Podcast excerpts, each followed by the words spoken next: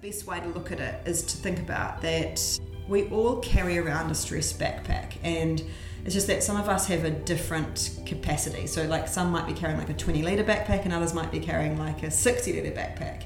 And so, you can just kind of like fit more stress in them. And some people also, you know, you might go into that exercise already having a pretty full backpack, which you might have like a high intensity or high stress job, you might be like a full on social life, or maybe you've got like a young family or parents who other family members who you're looking after or you have like you know quite significant financial commitments that you're struggling to meet. Like there's so many reasons why your backpack might already be full. And then you go and add really high intensity exercise and therefore that's when it like overflows Hi, I'm Claire Goodwin, and this is the PCOS Nutritionist Podcast. I have PCOS too, and I know how hard it can be to get the help you need. So I bring together my expertise as a registered nutritionist and exercise scientist, together with other experts I trust and people with real life lived experience of PCOS to help you get the information you need to make a real difference to your symptoms.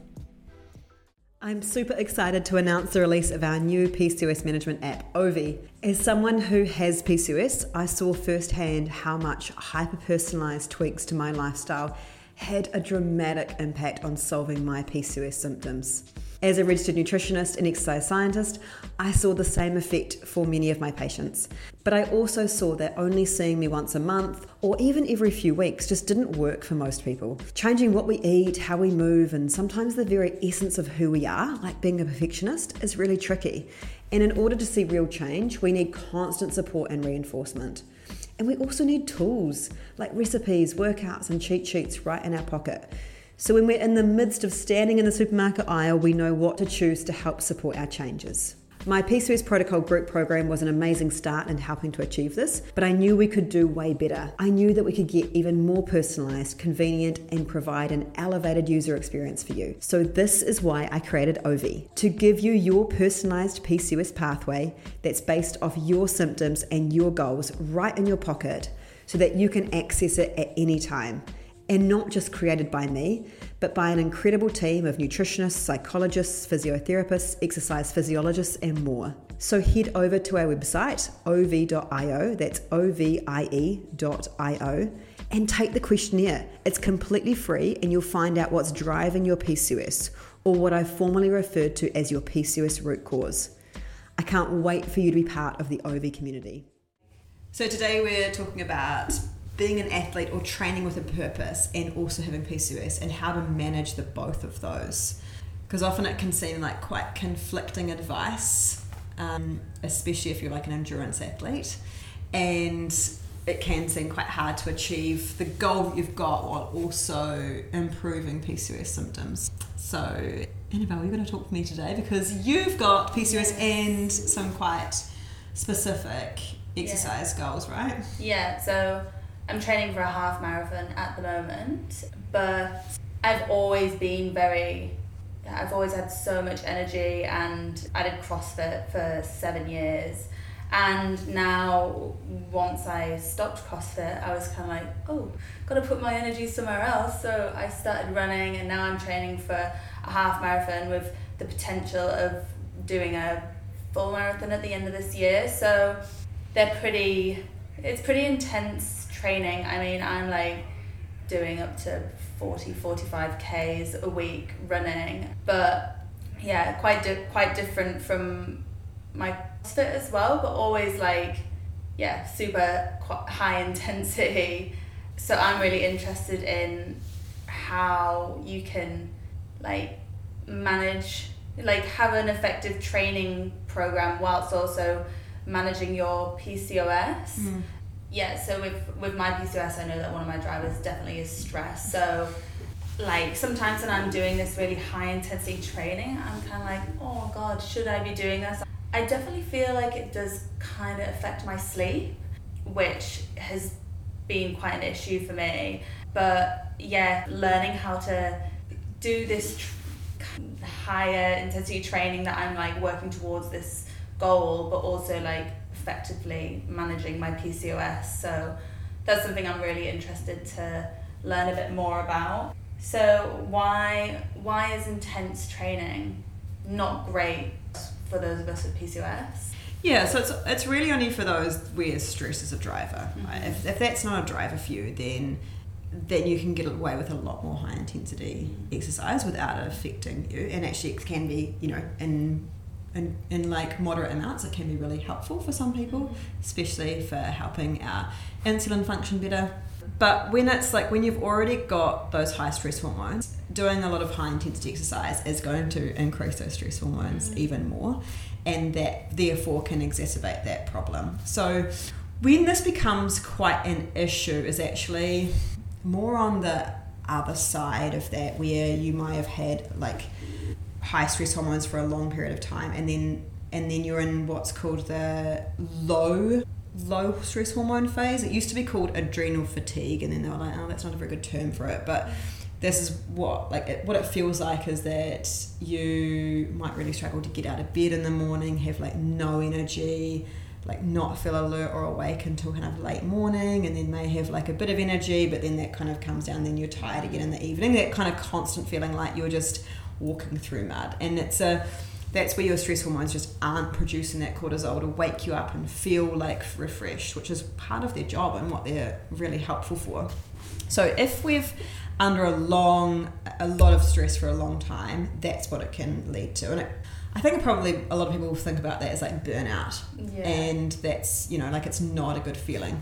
When but if you're so that's one of the problems if we do that for a long period of time that's what it can lead to. And so we kind of have to think about it as like when we're in this phase of like maybe having those higher stress hormones we're sort of we're like on borrowed time to that. Like if we it can feel okay at the moment apart from maybe affecting our sleep but if we do it for too long then we're going to like really feel the ramifications and that can be once it gets to that level it can be speaking from experience so hard to get out of. Like once you're there there's virtually nothing you, you have to like stop all high intensity exercise for about six months. Focus mainly on kind of like walking and strength activity even up to a year i probably didn't really wasn't really able to get back to doing anything higher intensity for like maybe even 18 months Mm. i was getting really sick like i had shingles three times in a year when i was in my late 20s like really like immune system was really suffering so that's like once you get to that phase like it's yeah it's not easy to get out of and that can really and that can then really affect you. You, you virtually can't have any exercise goals then because you're just in that recovery state. So it's sort of like that we want to prevent getting there but also in the meantime we want to help support your PCOS symptoms so if you've got you know like irregular cycles or acne or hirsutism and you've got this high testosterone then what's happening is when we're producing stress hormones, the same place that we produce stress hormones from, which is the adrenal gland that sits above the kidney, that also is producing a testosterone brother called DHEAS, and that can then turn turn into testosterone or DHT, which is the really potent form of testosterone,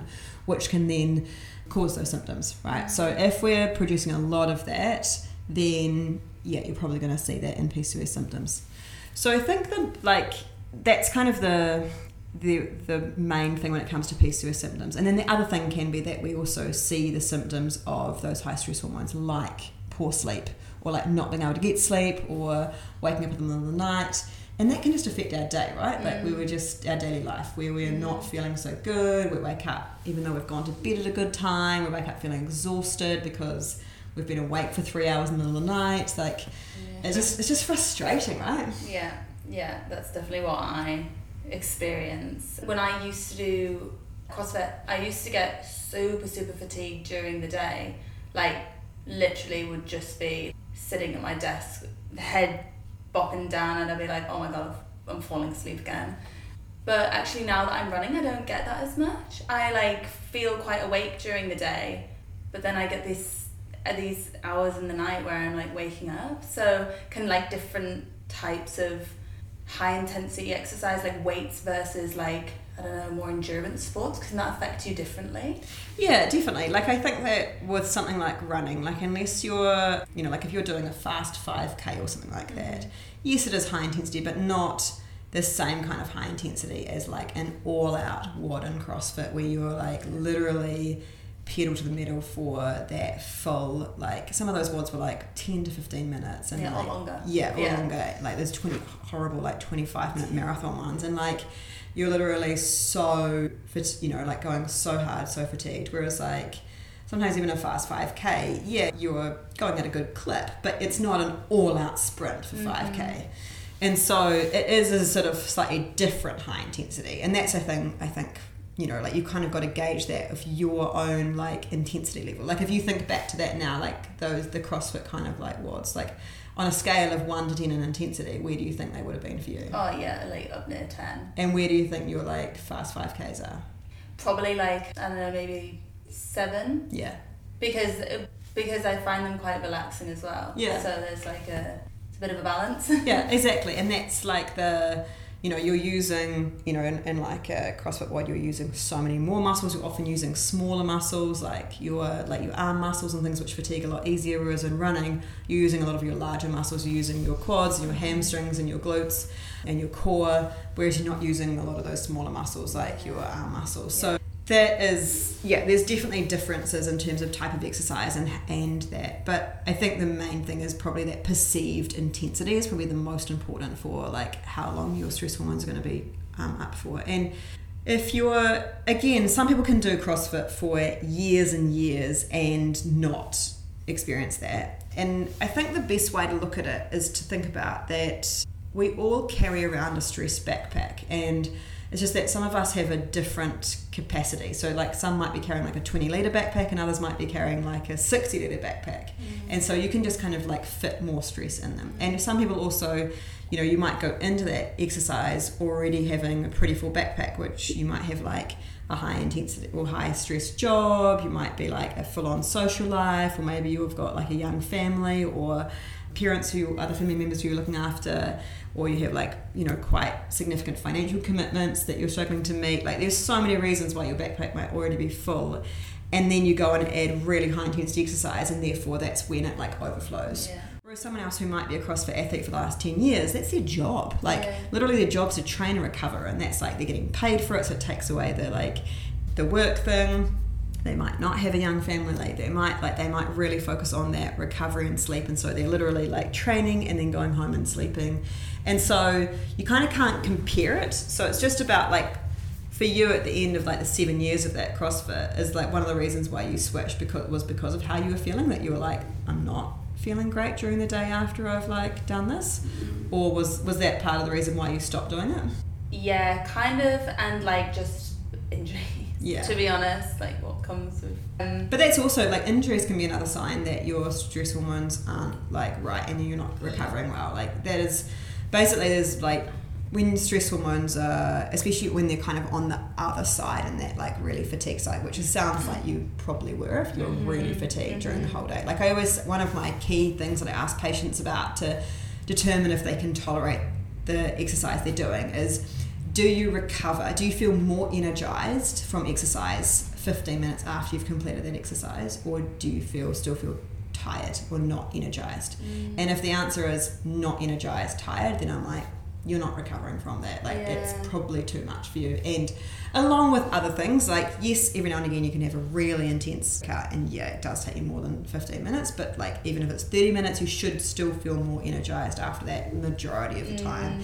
And so and then when I ask questions around about like sleep and energy through the day, and then I can get a really good picture about maybe what their stress hormones are doing, and then we can be really specific about like, okay, this is not like what you're doing at the moment is not actually going to get you to achieve your goal because if your goal is like you know a half marathon or a marathon and you're feeling exhausted you're then going to end up getting injured and then you're not actually going to improve your fitness. Like the whole point of training is to improve your fitness so you can meet that goal Yeah. right? And if you're if your stress hormones are too high you're not going to actually get any fitness improvements and you are going to get you're more mm. likely to get injured. So it's like well what you're doing you might think that you need to do that but actually the whole point of training is to get fitter and you're not going to get fitter. So let's actually figure out a way that we can help you meet that goal which in some instances may be taking like three months of just like backing back and like focusing on strength and stuff. And we can we can do that. It might be that not now. It might be like okay we just need to get through this last race of the season and then the off season that's what we do. Yeah. so we can really like look at what the goal is. And and this is my personal experience as being like a elite athlete previously. I totally get that. And Yeah. like that's often the cases that you just like I just have to get through this last World Cup or this last like and then I can focus on that. But for someone else, if it's like, or you've already ent- entered and paid for flights to go to Sydney and things like that, so you're not going to do it then. But it's like, okay, well then, like once we finish that, then we're going to really take a step back. Mm-hmm. So you can still, like in most instances, those it's still like we can still do some of that high intensity, but it might not be every day. And this is where it can really help with actually working with um, sometimes a coach or someone who's got a my background's also exercise physiology so I understand this as well but you know if you're going out and doing high intensity every single day again you're not actually going to improve Yeah. fitness because your body actually is not going to recover and when when we it's, it's actually when we rest that we actually get fitness improvements because Mhm. our body has the ability to grow new red blood cells, grow new muscle fibers. Whereas if it's constantly under like under that uh, of pressure of high intensity exercise, and it's not going to get that recovery time. Yeah. So some working with someone, and some often I will like actually ask patients like what their goal is, and then we can actually find a way better outcome to achieve what they want to achieve in their fitness goal, and also improve their PCOS symptoms. So it's not doesn't always have to be one or the other. It can it mostly is just about actually being more efficient and effective with training. Mm, yeah, and actually, uh, since I've started doing my like half marathon plan, which consists of like two easy runs and then a long run at like whatever pace you want, and then one Yes. interval run. So it's literally one a week. And I think since I've actually started that the past four weeks, my sleep's actually been better because before that I was kind of just going for a run and being like, yeah, hard out, go for it for as long as I can do it at this pace. And now I'm like, oh, I actually have to do yeah. like these 6k slow runs instead to get better. So yeah, I guess it is kind of like just peeling back a bit, but it's hard as like a if that's just kind of who you are as a person, like I feel like I have so much energy, like it's hard to like peel back. yeah.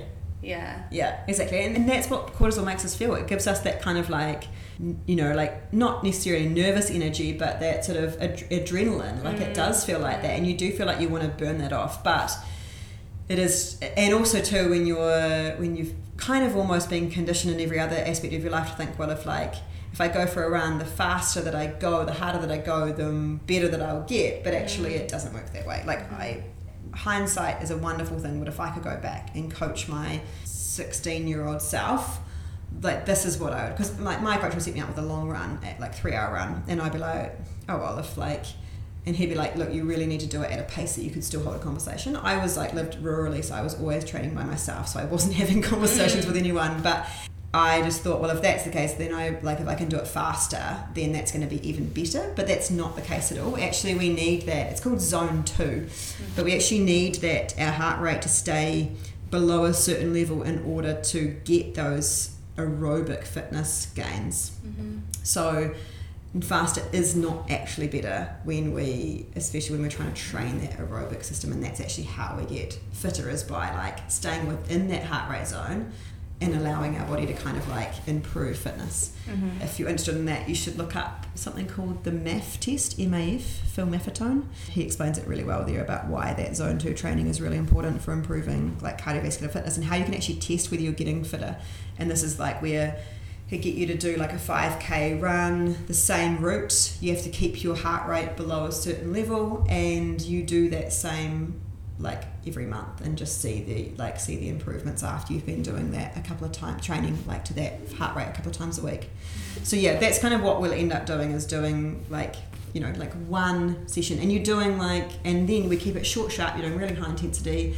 It might even be for four minutes. And we do 30 seconds or 20 seconds sprint like literally as hard as possible and then 40 seconds rest. And by the end of four to six minutes you're like your your anaerobic system has been worked very hard. Mm. Like actually probably much harder than doing like 20 minutes of like longer intervals. And so that's what we'll often do as well if someone's stress hormones is really struggling is we'll just shorten it Mm-hmm. but make it more intense. And then and then always test their recovery. So like are you recovering well after this? No? Okay cool. Let's shorten it and see how we go.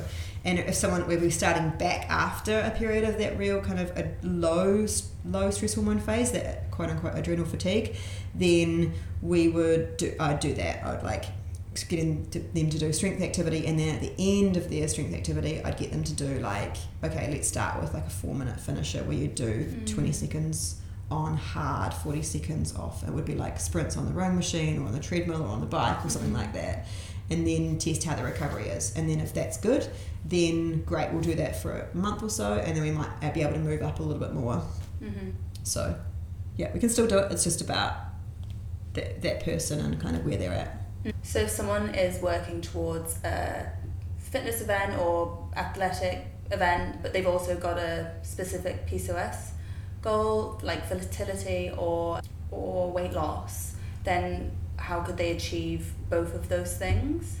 Yeah, this would be really depending on on them and, and their circumstances. It may not be possible to achieve both those at the same time. And I think that's something important for people to realise is that sometimes you do have to make that choice about which one's important to you mm. at that very point in time.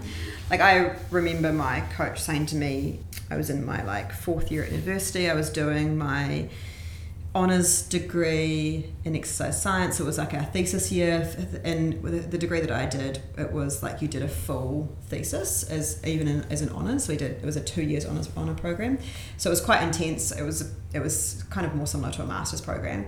And I was also training for world championships, and he was like, my goal was was like a top five place at world champs, and and he was like, Claire, you only want to achieve one, either first class honours or a top five place. Like, what one do you want? And I was like, both. He was like, you do you. He was like, whatever, like whatever, you do you. I'm telling you now. And I was kind of of the mindset like, whatever, I'll show you. I will be able to achieve both. Mm. He knew. So has so much experience. He's this incredible coach, John Hallamans, and he had just seen it way too often and, and knew exactly and knew me and knew exactly that I wouldn't kind of do things by half and so I kind of had to make that decision. But I, I really struggled with that. Like as a kind of very driven personality that I did want to, to achieve both those things. I, I probably didn't have the maturity to make that decision. I probably still don't have the maturity to be fair. Like I still very much like have a a I don't know if it's maturity, but more it's way too optimistic that I think that I can always Mm. achieve all those things at the same time. Or maybe I just can't see a way through where I wouldn't do, wouldn't be able to achieve those things. Like I just couldn't see, I couldn't see a world for myself where I didn't get first class honours. Like I really wanted to keep the option of, of going through straight through and doing my PhD. I didn't want to have to go and do my masters. I want to do straight through and do my PhD if I wanted to. And so I wanted to have that option, and I couldn't like. So I was like, well, no, there is no other way. I have to do both. But what ended up happening was that I ended up getting sick the week before World Champs and absolutely bombing. And so I'd trained all this year, sacrificed so much in terms of not just like time and energy and social stuff you know at university mm. and money to like get there from New Zealand to Europe to like live there for a month and train and stuff all to not achieve what I wanted to achieve and so it was a really good learning for me that you know you really sometimes can't achieve everything at once and you do have to make some like pick and choose what the most important thing is and so sometimes I would say that the same thing for patients is that especially for something where I can see that what they're doing isn't necessarily lining up with their goal. So if it's like fertility and I can see through their cycle like they're not ovulating and I can see that they've got lots of symptoms of their stress hormones not working properly and we even go and do some testing that definitely proves that I would, I, I'll have to say to them I'm like look I, I I think you can you can you can definitely achieve the fitness goal but you probably won't be able to also ovulate regularly while you're doing that. And so, what's more important to you? Is it more important to conceive earlier, or is it more important to achieve that fitness goal? And then we can kind of work on the fertility goal. Um, and I think that that's really important to to understand. Sometimes it is like sometimes like when um, it comes to like acne or hirsutism or even it is ovulation, we can achieve that by we just as I said before, like maybe adapt their training and don't do quite as much high intensity. We adapt what they're eating, especially if they've got some insulin issues as well to achieve that. We can certainly get them close to it, but it might not be able to be you know, if we're still seeing that ovulation isn't really regular and like and they're still getting symptoms of high stress hormones, then I might have to say to them, hey, look, I just don't think that we can achieve these two things at this very point in time. Yeah. So we have to make a call about that.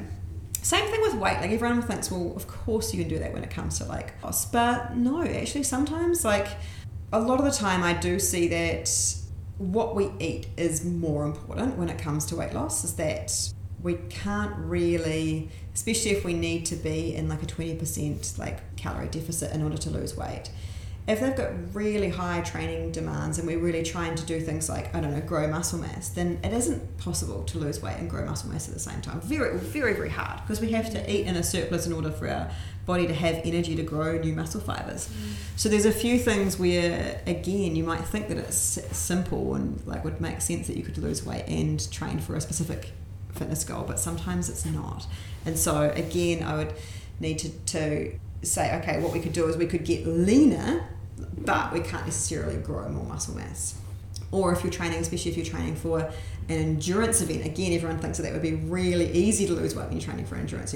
But I think for a lot of people, it's actually not because their training is requiring them to, to like to actually utilize or you know to eat a lot because yeah. they're really feeling like that and so it's mm. actually really hard for them to have the energy and the motivation to go and train when they're a bit hungry and yeah. so again yeah. it can be like much easier when you're not expecting your body to go and do that high intensity rep session in the middle of the week when you're you know like when you're actually in kind of a weight loss phase yeah and i think that's interesting as well like the nutrition side of training when you've got pcos so like for example if you go on instagram and see someone's reel about their breakfast before they go for a run it's typically a bagel or something like that. So how could someone with PCOS, because I mean a lot of training starts like early in the morning as well. So how could someone with PCOS adapt their diet to like help with their training? Yeah. So yeah, you're right. A lot of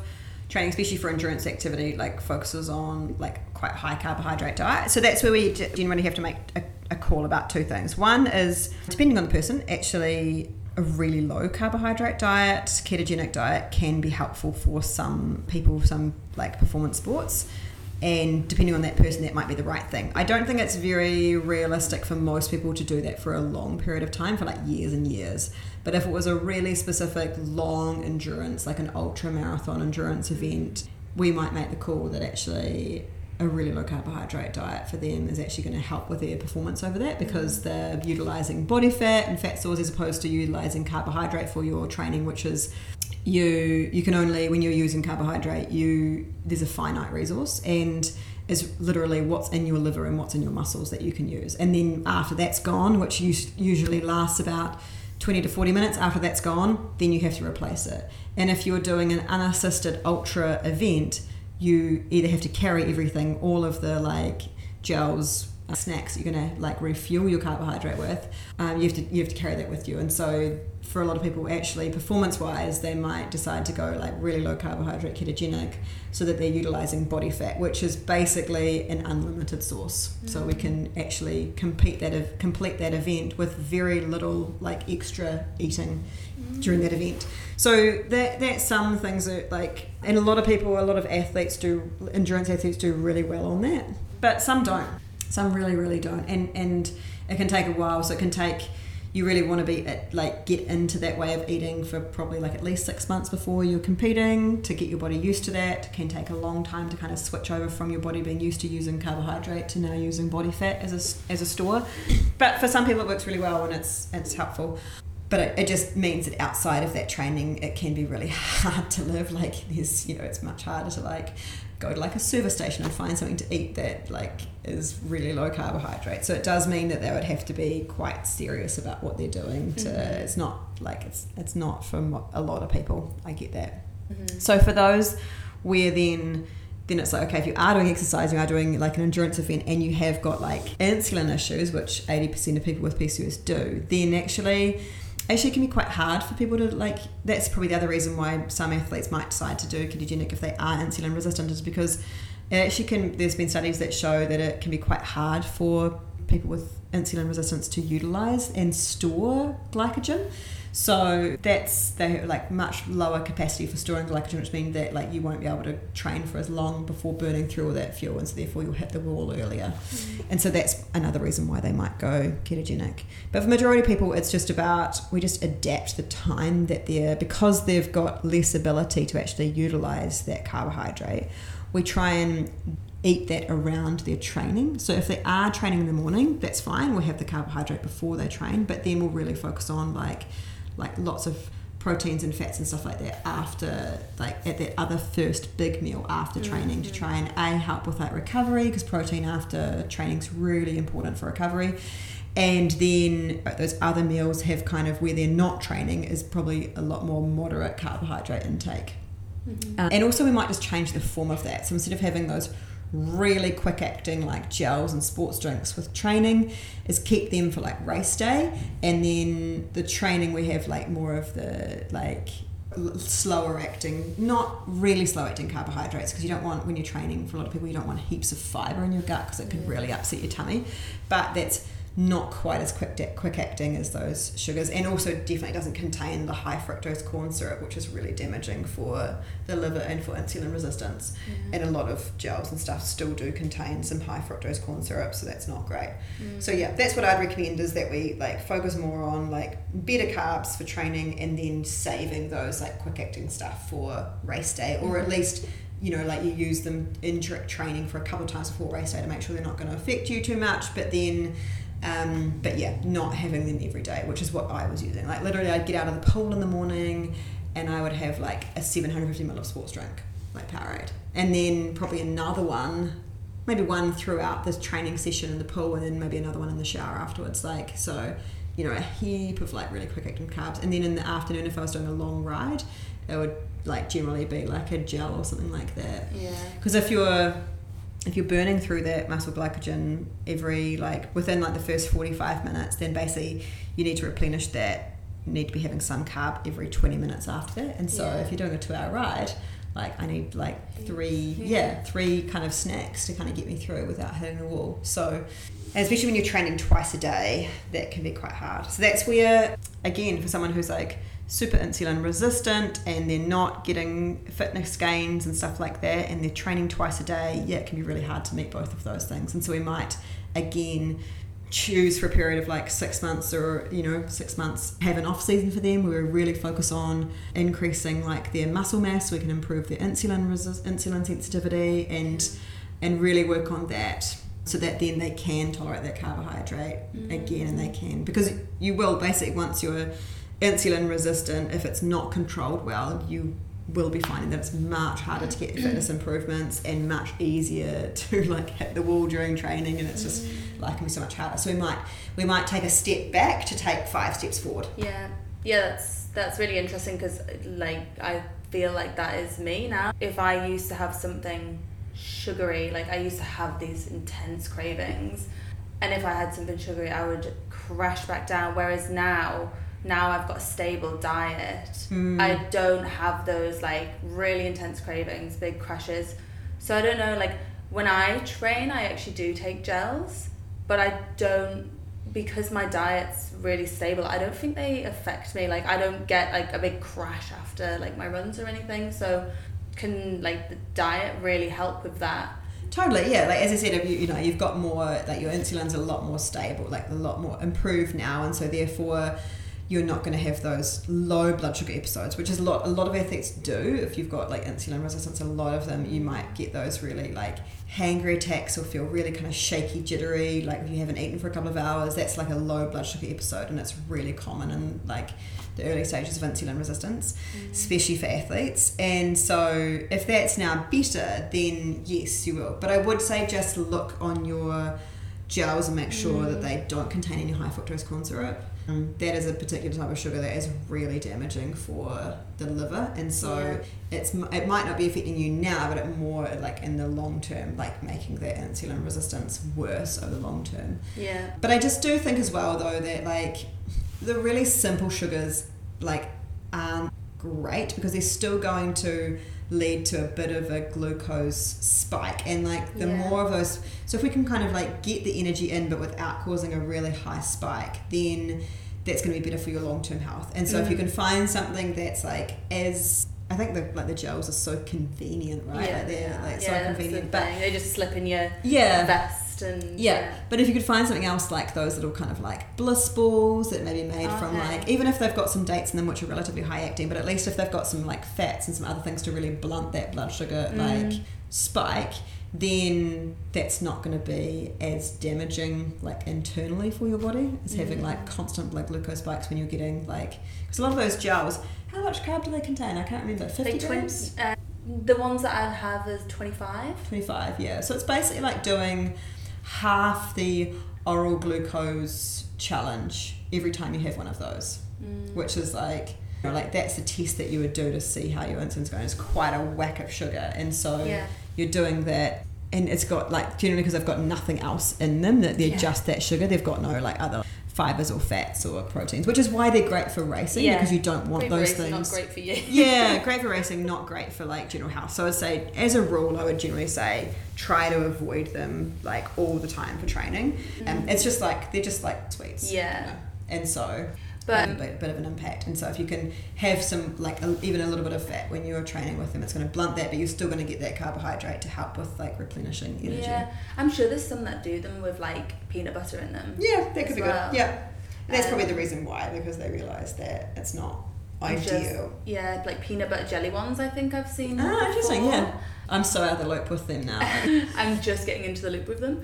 But so if you're running and then you have one, how what would be the difference between like running and having a gel and Mm. like just sitting at home and like having a gel? Yeah, you So, like- definitely would be utilizing that carbohydrate more because your muscles are going to use it immediately, as opposed to you're at home sitting down, you'd eat that, you you you they'd go into your bloodstream, and then your your body would be like, well, we're not using this, so insulin, you've got to go and store that in the muscles and liver later because we're doing like a run later, and we're going to need to use it then.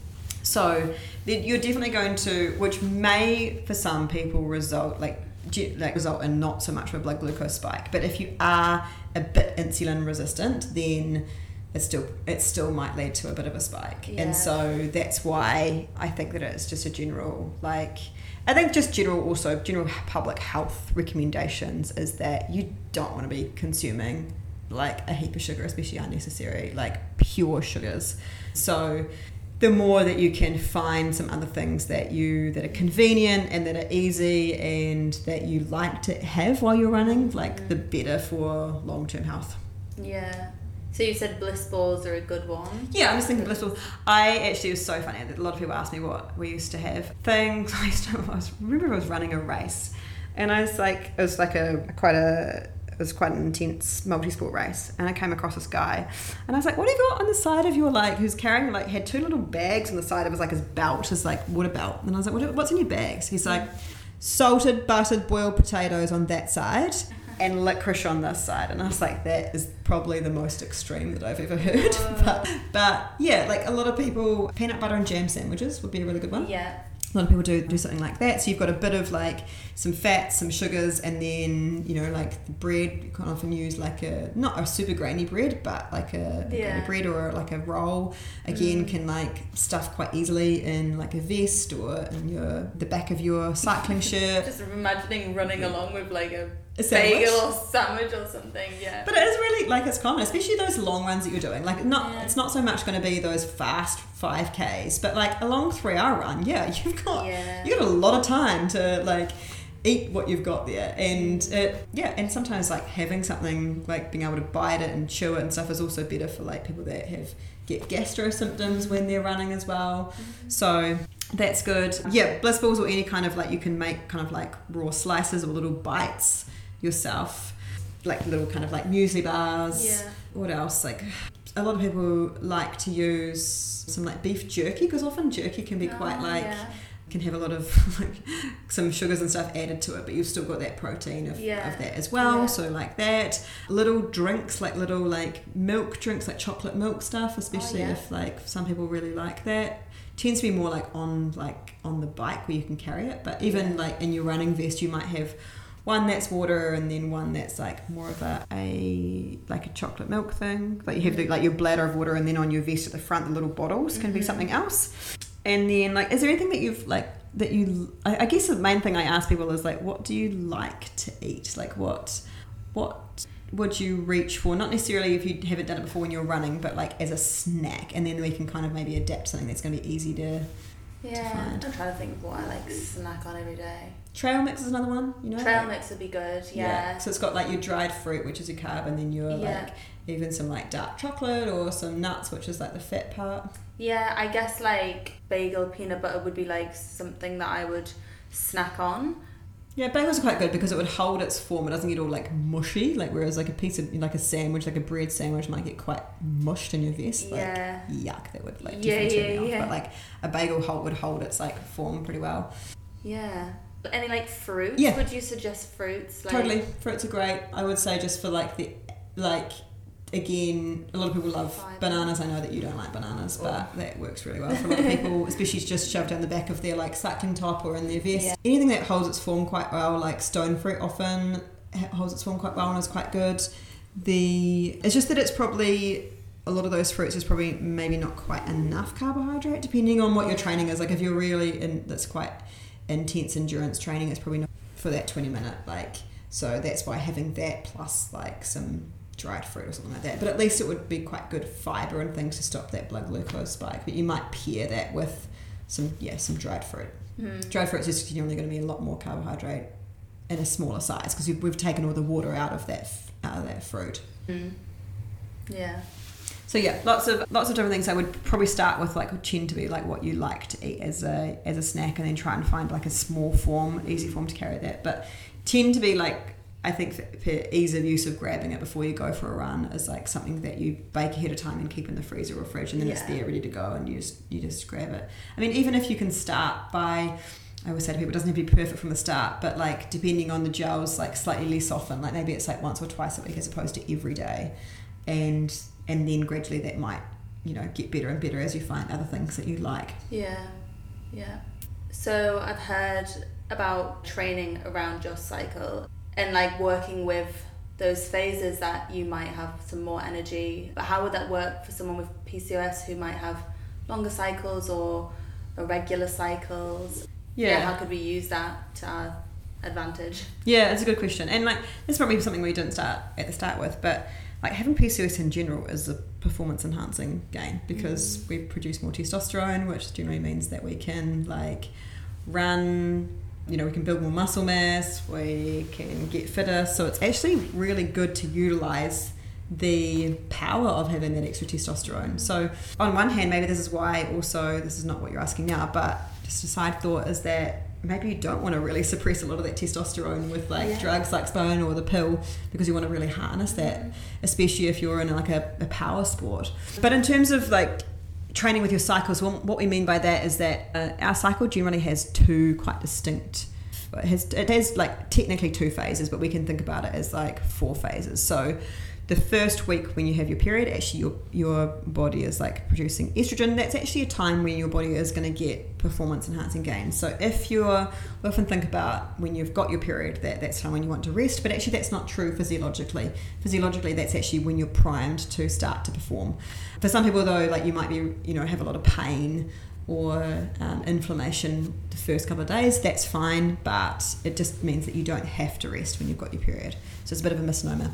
Then that second week, the week before you ovulate, that's where you're really going to get your best results in terms of like performance. So you're going to, it's where you're going to be able to train your hardest and run your fastest, lift your heaviest. That's when you're going to get the real improvements around ovulation some people feel really great other people feel a bit flat but that's kind of after that week after is when you kind of more of a maintenance phase. So you can you're not probably going to get as much as what you did that week before ovulation but you can still do pretty well. And then the week before your period this is actually when you're going to be at your lowest really for training. So this is probably where you want to focus on like more recovery and technique and those things. And this is why when we go for a run, it can be so hard because one week we might be able to like absolutely smash that 5k and feel amazing, and then the next week we feel so flat. We just feel awful and we're like, what is going on? Like, have I got really unfit since last week? Like, it just plays so many mind games with you. But if you know where you are in your cycle, it can be really helpful because you go, ah, I know why. I'm just in my late luteal phase. This is why this is happening. No worries. I'm actually not going to take this hard today. I'm going to just run this at like gentle clip and enjoy the run as opposed to really trying to get a PB. But if you've got, so the same thing goes if you've got longer cycles. It's just that, so what happens if you've got longer cycles is that your body will just be trying to ovulate a few times before it's actually successful in doing that. So you're just in that phase of like, actually the week before your period for longer, which can actually be good for a lot of people. It means that you've got probably maybe you might get three or four weeks in that as, as opposed to just one week um, of being able to you know feel really good and get and, and performance improvements. It's not always the case. A lot of people certainly i think that when you get more of a regular 28 30 days you do tend to get better feeling that week before you ovulate and so it's not a reason why you should keep having irregular cycles because you just get more time in that pre ovulation phase and therefore more time for PBs. You do, but it's kind of like say it might be like 75% of what you could achieve or 70% of what you could achieve if it was like whereas like 100% if you had a more regular cycle so it's just that you would still have the same thing but you just got more time in that like in that pre-menstrual phase the one time when it doesn't work is when you're on hormonal birth control. You don't actually get any cycle when you're on hormonal birth control. Your hormones are just basically flatlined. So you don't get that really low phase. This is for most hormonal birth control. Some of them are phasic. Some of the combined pills are actually designed to give you different hormones at different times of your, of your like the cycle that they're giving you, the fake cycle that they're giving you. But most pills are just like one one set of hormones for the entire time and therefore like there is no like cycle and so you won't get that really low phase before your period, but you also won't get the really um, good performance enhancing phase before you ovulate because when you're on hormonal birth control, you don't ovulate. Majority of hormonal birth controls there are a couple of like um, exceptions to that rule, but for the most part, you don't ovulate. And so, yeah, that's that is why now, but previously it was quite commonly that if you were an athlete, you'd get put on hormonal birth control so that you wouldn't get a period, mm. and that was thought to be a good thing because then it wouldn't muck up your like competition. But actually now we're seeing like the opposite, and actually seeing that when we have a cycle, we are ovulating. Actually, we can really utilize that for performance and create a tri- training cycle around our hormonal cycle, which actually leads to better performance than what just turning those hormones off. And so a lot of athletes are now utilizing that. Valerie. Adams, Olympic champion shot putter, is one of those. And there's some pioneering research coming out of New Zealand around this, which is great to see because for so long, all the research has been done on like college age males or females in like pre-menopausal, sorry, post-menopausal females where they just don't have these like hormones because it was seen from researchers to be so much easier to control that when you're trying to just control everything apart from that one variable that you're testing mm-hmm. female hormones were just too complex to like because you'd have to have all your participants that are in the same like phase of their cycle and it was just like it is. It's a, it's it's hard. It's much harder to design trials around this. Yeah. and so to get around that they would just exclude those females and only go with postmenopausal females or like males. Hmm. Interesting yeah, they're now actually like because of that, they're now actually having to. What's the? There's a protocol that they a lot of universities and, and researchers now have to sign up to that that say they're going to do you know, like equity within trials, like the same, oh, you know, oh, like yeah. women and and men in trials. Yeah. Yeah. But it's crazy that it has to come to that. But I yeah. understand it, right? Like when you're being judged on your research output and you're testing one variable like you're wanting to measure the difference between like strength training and high intensity interval training for weight loss then having to then factor in where someone is in their cycle yeah. and keep that to make sure you also keep within your budget for that trial and stuff like that it does make it so much harder and mm-hmm. so of mm-hmm. course they're going mm-hmm. to just go actually that's one option. variable yeah yeah, yeah. can easily avoid yeah no that's so interesting that like we could actually use it to our advantage and get a bit more out of it. Yeah, and, and also that we can use PCOS to our advantage. Yeah. Right? Like this is so Yeah. many athletes, so many of the best athletes in the world have PCOS, and Mm. yeah, we should totally use it to to our advantage to, to be the best athlete that we can be. And so it might be a reason why we don't want to be on like a lot of those birth controls that do lower our testosterone or even things like spironolactone that lower that testosterone.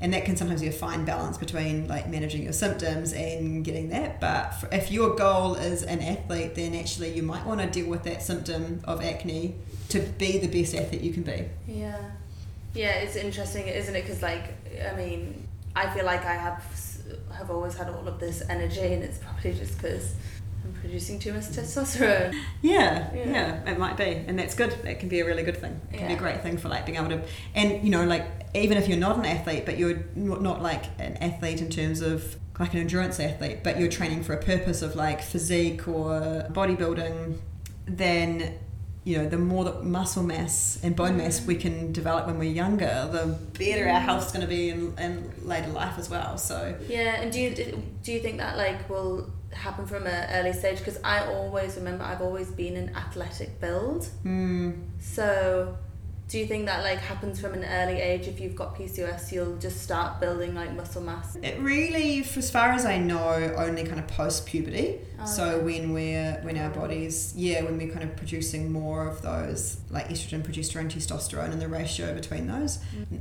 But I yeah, I don't know prior to that because I don't do any kind of pediatric stuff. So Yeah, I'm not, yeah. I'm not no, sure. I mean more like af- after I was like fifteen and had had my Yeah. period. I felt like I started building muscle mass quite easily. Yeah, definitely. It can definitely happen kind of post puberty. And actually, during those teenage years, we do.